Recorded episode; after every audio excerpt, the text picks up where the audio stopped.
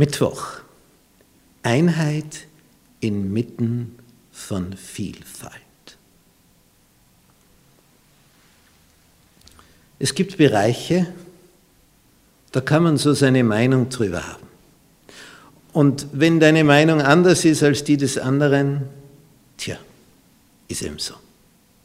Paulus hat hier ein paar Dinge angeschnitten in Römer 14, Vers 1. Das ist übersetzt, den Schwachen im Glauben nimmt an und streitet nicht über Meinungen. Jetzt meint er nicht klare Dogmen, Säulen des Glaubens, unverrückbare Dinge. Wodurch werde ich erlöst? Nicht durch eigene Werke, sondern durch Christus. Da, da gibt es nichts anderes. Da kann ich keinen Millimeter abweichen, sonst stimmt es nicht mehr. Aber dann gibt es Meinungen. Und darüber brauche ich nicht streiten. Die sind nicht so entscheidend. Der eine glaubt, er dürfe alles essen, wer aber schwach ist, der isst Gemüse. Die Formulierung hier, wer schwach ist, könnte ein völlig falsches Bild ergeben. Eigentlich ist hier gemeint, wer sensibler ist, wer also nicht so, so grob unterwegs ist.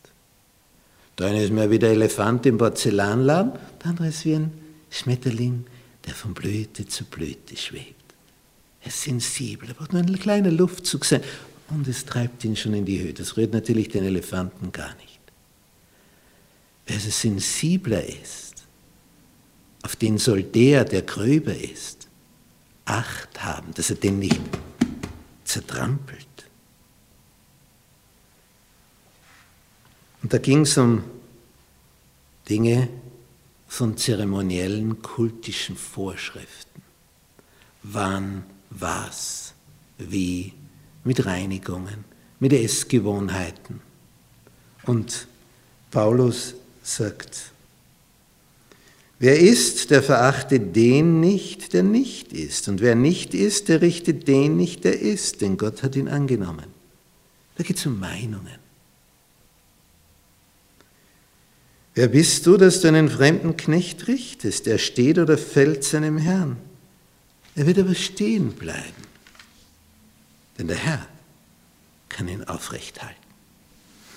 Und dann nimmt er ein zweites Beispiel. Die Juden hatten ja ihre Festtage.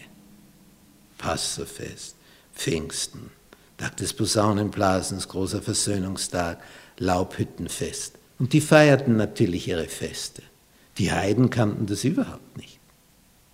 Haben das noch nie gesehen, erlebt und kommen jetzt zu Jesus. Der kennt das Fest gar nicht, der weiß gar nicht, wann das ist, der weiß nicht einmal das Datum. Und auf die bezieht sich jetzt Paulus und sagt in Vers 6, wer auf den Tag achtet, der tut es im Blick auf den Herrn. Wer ist, der ist im Blick auf den Herrn. Denn er dankt Gott. Und wer nicht ist, der ist im Blick auf den Herrn nicht und dankt Gott auch. Vers 5 von Römer 14. Der eine hält einen Tag für höher als den anderen, nicht diese jüdischen Festtage. Der andere aber hält alle Tage für gleich. Der Grieche, der aus dem kulturellen Umfeld der Heiden herauskommt, ein jeder sei in seiner Meinung gewiss. Da wollten manche davon ableiten, aha, können Sabbat halten oder nicht halten. Ja, da geht es nicht mehr um Meinungen. Das ist eines der zehn Gebote. Wenn da steht, du sollst nicht stehlen, kannst nicht sagen, jeder sei in seiner Meinung gewiss, der eine meint so, der andere so. Zehn Gebote. Das ist ein anderer Level, eine andere Dimension. Aber hier geht es um diese zusätzlichen jüdischen Festtage. Paulus sagt, wenn du die weiter feiern möchtest, kein Problem. Und wenn du es nicht feierst, kein Problem. Das ist so wie Beschneidung, nicht Beschneidung. Er sagt, beschnitten sein ist nichts und unbeschnitten sein ist nichts.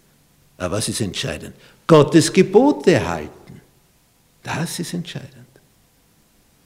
Aber nicht Dinge, auf die es jetzt nicht mehr drauf ankommt. Diese Streiterei über Meinungen, die ist völlig unnötig. Wesentlichen Einheit, im Unwesentlichen Vielfalt, die man stehen lassen kann, ohne sich gegenseitig die Köpfe einschlagen zu müssen. Für das plädiert Paulus.